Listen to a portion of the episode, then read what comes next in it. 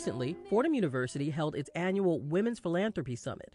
Over 200 alumni, students, and faculty came together to network and reflect about life's struggles and strengths. The keynote was given by Kirsten Swinth, an associate professor of history and American studies at Fordham University. She shared views on societal challenges for women and discussed her new book, Feminism's Forgotten Fight The Unfinished Struggle for Work and Family. I'm Robin Shannon, and on today's Fordham Conversations, we bring you an abridged version of Kirsten Swinth's speech. Okay, so I have a prop. I'm, I'm really excited. It's not officially out yet, so like the fact that I have a few of these little books in my hand is like, uh, you know, my little baby I'm holding on to here. So uh, thank you, Martha, for that kind introduction. Thank you to um, Hope and to Gina Virgil and Liz Manigan and Liz Davis and all the other people who helped organize today's fantastic event. I feel extraordinarily fortunate to be giving this talk here today this book was nurtured by Fordham, by my life as a Fordham faculty member, by the research support that I received uh, from the institution, by the leaves they granted me to do this work.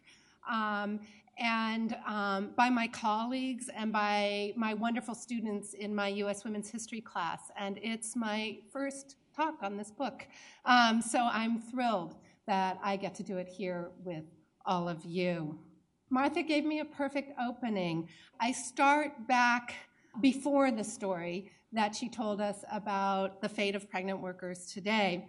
Um, it was 1966, just two years after the landmark Civil Rights Act made it illegal for the first time ever to discriminate against women in the workplace.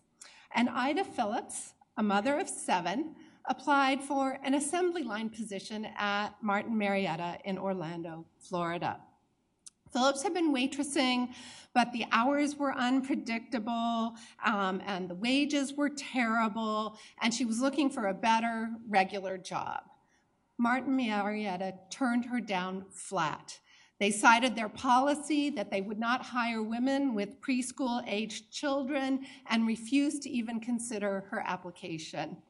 Phillips fired off an outraged letter to President Johnson that night, and with the support of both civil rights and feminist lawyers, she took her case all the way to the Supreme Court.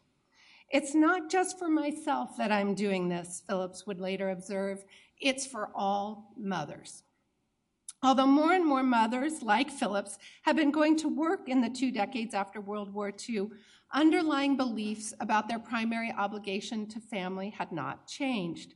It was not only legal to deny mothers like Phillips jobs, to deny pregnant workers a job, but also to keep a woman from going back to work after giving birth, even if she wanted to. Pregnancy and childbirth were routinely and wholly legally excluded from employer health insurance plans. When Phillips' case was heard before the Supreme Court, her cause seemed so outlandish that the justices and Martin Marietta's lawyers bantered back and forth about the horrifying potential outcomes of giving her a job.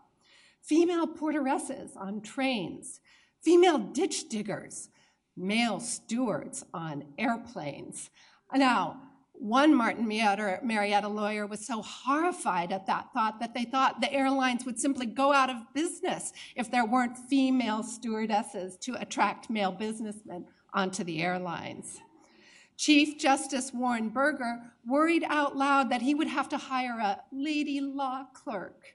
And oh no, she'd have to go home at 6 p.m. to cook dinner for her husband. Phillips won her case in, 19, in January 1971. Much to the surprise after that testimony.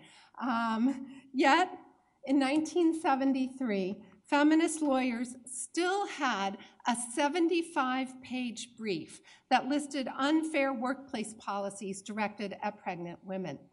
My favorite one of these was the right to use your paid vacation days as a worker to take a vacation on the beaches of Bermuda, but not to give birth. I won't get into the details, but and they're fascinating. But let me just tell you that feminist lawyers across the country, including Ruth Bader Ginsburg, who led many of the most important cases, filed suit after suit. And after the Supreme Court ruled decisively against them in December 1976, outraged feminists led partly by Ginsburg, founded a coalition to fight for legislation ending discrimination against pregnant workers. The coalition eventually had over 200 organizations as members, and feminists successfully spearheaded the passage of the Pregnancy Discrimination Act just 20 months later in October 1978. And in fact, in a week, on October 31st, we will witness the 40th anniversary of the signing of the Pregnancy Discrimination Act. Phillips' case and the campaign for the Pregnancy Discrimination Act illustrate the power of women's collective action to bring about change. Phillips turned to social movements to support her fight. First civil rights, then women's rights. It was those networks that turned an individual's case into a cause for all American women. And it was the data gathering of feminist lawyers, fueled by a healthy dose of shared outrage and frustration that generated the 75 page brief, so critical to backing up advocates' testimony to Congress and rallying broad public support for the legislation. I want to talk today about the power of such collective action by American feminists of the 1960s and 1970s on behalf of issues that we now call work and family. By work and family, I mean the umbrella of issues that start in the home and end in the workplace that still create barriers to women's equality. They encompass equitable sharing of household labor, fair treatment of those who work in homes caring for the children, the disabled, and elderly, and adequate opportunity to care for newborns and infants without losing a job or being impoverished. But they also involve accessible and affordable childcare, flexible scheduling that benefits women and children, and fighting the still unequal burden of family care, blocking gender equity in pay. I'm drawing on my new book, Feminism's Forgotten Fight The Unfinished Struggle for Work and Family, to provide us with some stories, some examples, some highs and lows in the fight for women's uh, equality uh, that feminists led four decades ago. My aim is to reflect on what feminists achieved, to tell perhaps a new story of the movement, what stalled out, their ambitious vision, why we haven't achieved it, and what we in this room might take away for our own lives about shared commitments to fight for equality and social justice, and about ways to give back to our communities and society. I begin inside the home, where feminists put forward an array of creative proposals to give value and recognition to housework. On February 11, 1975, activists gathered at the Hudson Guild Fulton Center to learn about the campaign for wages for housework. Imported from Europe in the late, 1960s, late 1960s, wages for housework committees formed across the US and demanded wages for homemakers to be provided by the government. By their reasoning, unpaid housework added value to the economy while leaving women dependent and vulnerable. Paying wages to homemakers was a fair way to compensate them for their labor and to force society to see the contributions housewives made. The Hudson Guild Fulton Center meeting was part of an educational campaign that the New York Wages for Housework Committee launched in early 1975. And you can see their sort of brilliantly graphic illustration of uh, the impact uh, of women's household labor uh, in this flyer for that meeting. Wages for Housework advocates in this educational campaign explored the range of ways that the lack of pay for household labor left women vulnerable. They were vulnerable uh, to substandard housing because they had no money to pay for rent. They were uh, vulnerable to exploitation at the second jobs they had to take to make ends meet. And they were vulnerable to impoverishment in old age because housewives built up no Social Security benefits in their own right. Now, wages for housework activists were radicals, and the movement itself did not result in a new system of wages for housework. Their proposals, however, had broad appeal in the period, and feminists of all stripes picked up on their analysis of how unequal responsibility for unpaid housework contributed to women's inequality. There was added urgency to the fears about women's economic vulnerability as homemakers in the 1970s as more and more women, particularly middle aged women, faced um, life on their own uh, with rising divorce rates. Uh, and more and more of them were forced out of the home with little economic resources um, and into the labor force by the weak economy. So feminists were acutely aware that housewives were a prime target for thinking about the problem of equality. And indeed, they thought in a variety of enormously creative and occasionally comical ways. One of feminists' favorite in jokes about housewives' precarious situation was captured in this sardonic Doonesbury cartoon. Doonesbury's uh, kind of alternate lifestylist, Nicole, reports on the latest hot tip for women at home trade a maid.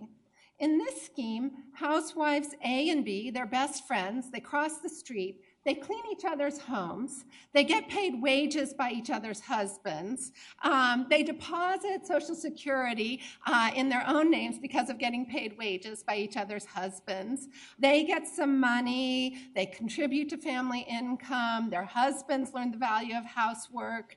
Um, why, that's the most amazing system I've ever heard of, Nicole sputters DJ Mark. It's illegal, though, right? Not yet, Nicole replies. Uh, now, trade-a-maid schemes took more serious form in legislative and legal change. Uh, at the state level, feminist lawyers and legislators worked to enshrine recognition of housewives' contribution to marital property in divorce law, um, while at the national level, feminist legislators like New York's Bella Abzug and California's Yvonne Brathwaite Burke sponsored a host of legislation to expand divorced women's access to Social Security and support middle-aged divorced women through job training programs. And I'm happy to talk in more detail about the whole kind of array of all these things that they accomplished, but I'm trying to give you the biggest picture I can in a short amount of time. Among feminist legislative successes on behalf of the problem of housework uh, was an April 1974 law that required payment of the minimum wage to domestic workers.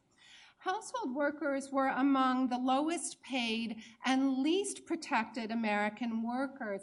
They had been deliberately excluded from the package of worker rights that were first enacted during the Depression of the 1930s. So domestic workers worked in a kind of netherworld of uh, employment with many of the worker protections that we take for granted now not uh, extended to them.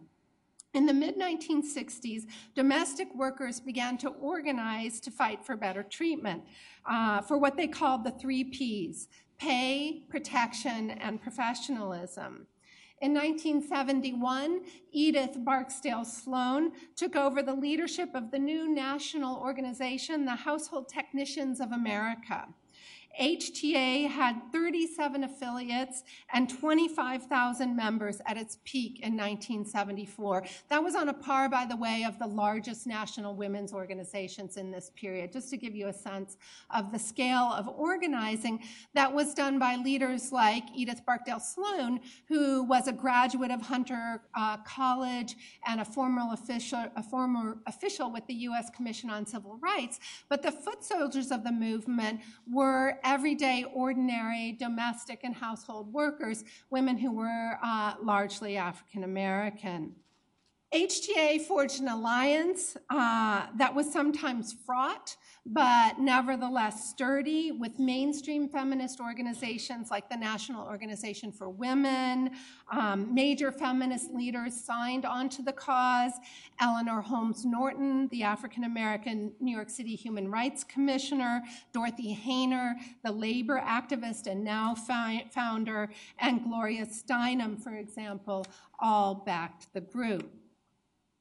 What HTA shared with other feminist activists was the insight that society systematically undervalued women's household labor, and in doing so, perpetuated women's inequality. Feminists were painted at the time, and you know, have been since, as unremittingly hostile to housewives and the home. This simply is not true. In their wide ranging housework activism, feminists turned their energies to the private side of the challenge of work and family.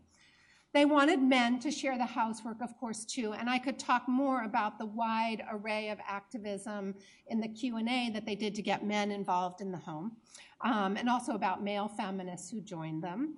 Um, um, but no, they didn't just want men to share in the housework, they also wanted uh, unpaid homemaking to be a life possibility that did not penalize women or leave them economically vulnerable. In other words, they wanted it possible to be a homemaker without facing the prospect of destitution or lacking uh, autonomy and independence uh, and economic security.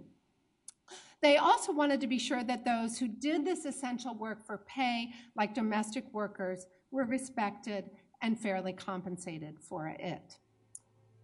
So the home was one place where the second wave demanded changes in work and family, but so was society.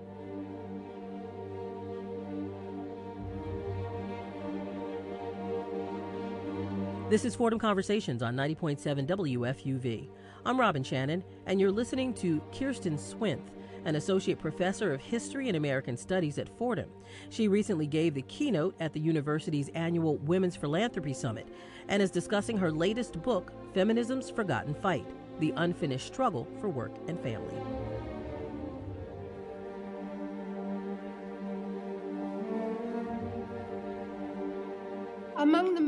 Important workplaces where feminists fought for change was the federal government. The federal government was the largest national employer. It had around 700,000 working in the federal civil service in the late 1960s. And as the feminist movement began to gain momentum, women working for the government looked around and saw the discrimination they were enduring day to day in their work, saw how they were being held back at the bottom of the civil service ladder. And in 1968, they formed the organization Federally Employed Women. Um, it was originally called Too Few uh, federally employed women. And then it's, it's still alive today. Federally employed women uh, has uh, chapters all across the country and uh, outside the U.S. even, where some federal workers are based. Um, their goal was to advance women in the civil service, and they were one of many such workplace caucuses to advance women's interests inside workplaces that feminists stimulated. So I use few, in a, even though it's in the public sector, as an example of the kind of organizing that happened also in private sector workplaces across the country. The organization included all grades of civil service workers. Its first president was a black civil rights activist named Allie Latimer Whedon. Few supported training to advance women up the civil service ladder and monitored federal equal employment programs. But they also partnered with feminist legislators like Patricia Schroeder of Colorado to promote part time and flexible scheduling legislation. They introduced bill after bill, and in 1978, in September 1978, Congress passed the first Flexible Scheduling Act for the federal government, making the federal government a model of flexible scheduling opportunities. It was uh, initially a temporary law uh, and over time has become a permanent part of several civil service employment. So, what's the end result? uh, of all of this activism. It was a comprehensive vision of change in the work and family order. Feminists did not envision simply opening the door to the workplace, although we should not underestimate what an achievement that was. They didn't open the door and shove women in and say, you figure it out, right? They didn't envision making women into mini men, into you know the same as 1950s male breadwinners. Rather, feminists fought for change at home, like valuing housework.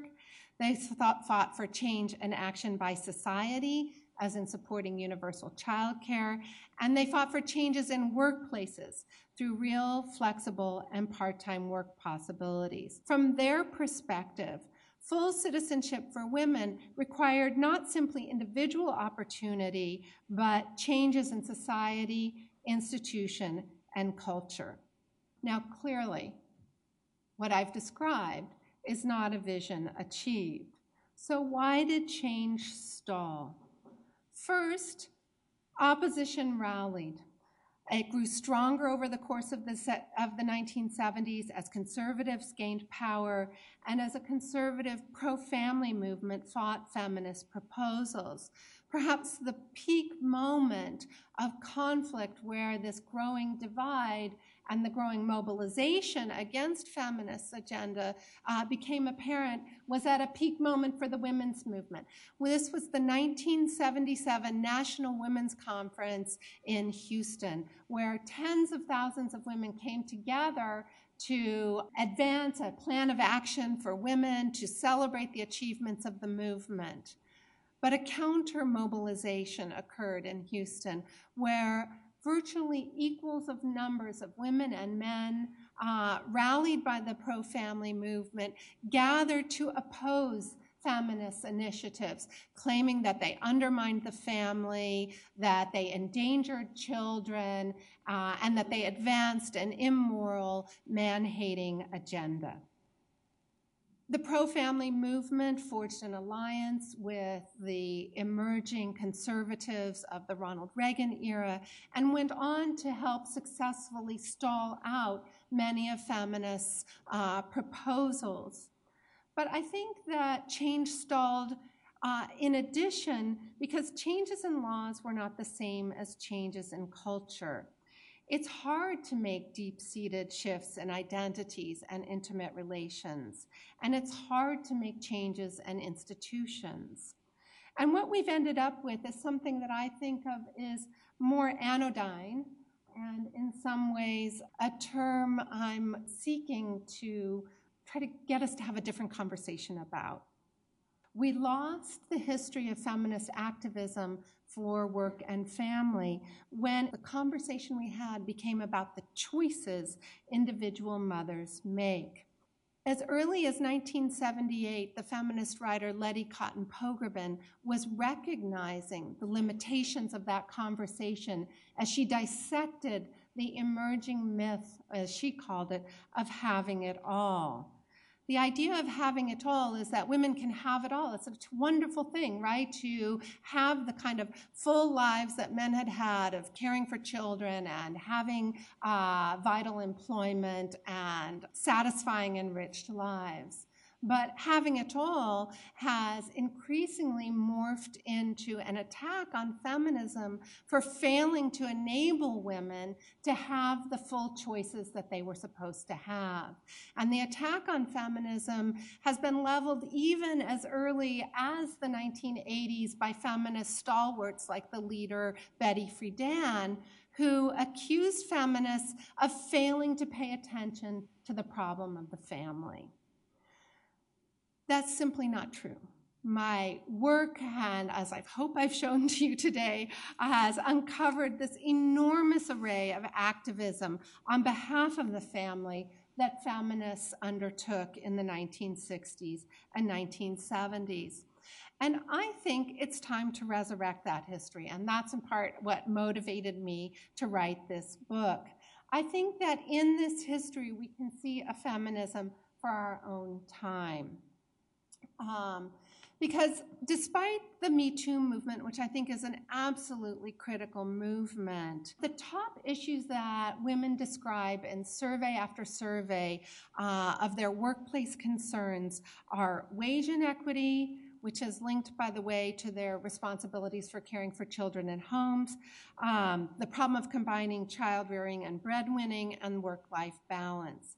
So we need to rec- resurrect the comprehensive vision of the second wave that included involved fatherhood, equitable housework and caring labor, including fair pay and working conditions for those doing that work as paid labor we need decent supports for mothering, especially for those who are poor or single parents, so that not only middle class and wealthy women and men have adequate time to be with and raise their children.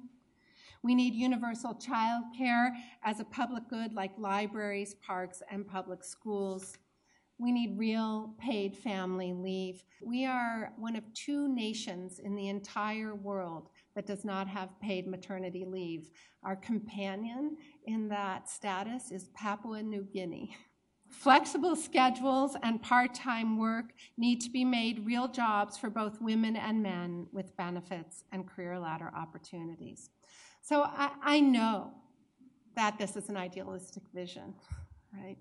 But I, I, sometimes I think it's important just to put it out there to know that that vision was put forward before, to know that a whole movement of activists got behind it and made gains, and to know that despite defeats, they regrouped and rallied across the 1960s and 1970s. And I think it gives us some ideas about how to act and where to act today. So I close with a bit of a how to manual, uh, my takeaway from second wave feminist organizing. So, what do we do? Where can we get involved? How can we make change today? First, it's important to get involved in associations, in groups. Feminists organized together in groups, uh, collectively, like the giving circles that we're talking about today. Women coming together collectively to set goals and priorities and seek change internal organizations, I cannot underestimate the significance of workplace networks and associations. And I mean in that not just the Old Girls Network, which is extremely important, but the kind of self conscious organizing that brought women at all ranks uh, at all employment levels in an organization together to collectively understand how women were being stalled out, what kinds of barriers and obstacles they faced in their workplaces. It involves getting engaged with the halls of government, from becoming elected officials to working on government commissions. There are all kinds of commissions that local and state governments set up that many feminists in this period became involved in and were an effective way to scrounge up funding for key initiatives that they wanted to advance getting involved in the legal arena. Um, there was a huge network of feminist lawyers that is still alive today. As always, taking to the streets. It never hurts. And finally, I encourage us uh, to change the conversation, to talk less about how can we make better choices for individual women as they choose between work and family, to stop talking about choices and to start talking about humane lives for all. Um, where it's not in only individual lives that are at stake, but the collective restructuring of society. And so I leave you with that vision of humane lives for all. My thanks to Professor Kirsten Swinth and the organizers of the Women's Philanthropy Summit at Fordham University. I'd also like to thank my senior producer, Marina Koff, and producer, Andrew Millman. This has been Fordham Conversations on 90.7 WFUV. You can hear Fordham Conversations every Sunday at 6 a.m. You can also follow us on Twitter, friend us on Facebook, and catch up on shows you've missed with our weekly podcast. For Fordham Conversations, I'm Robin Shannon.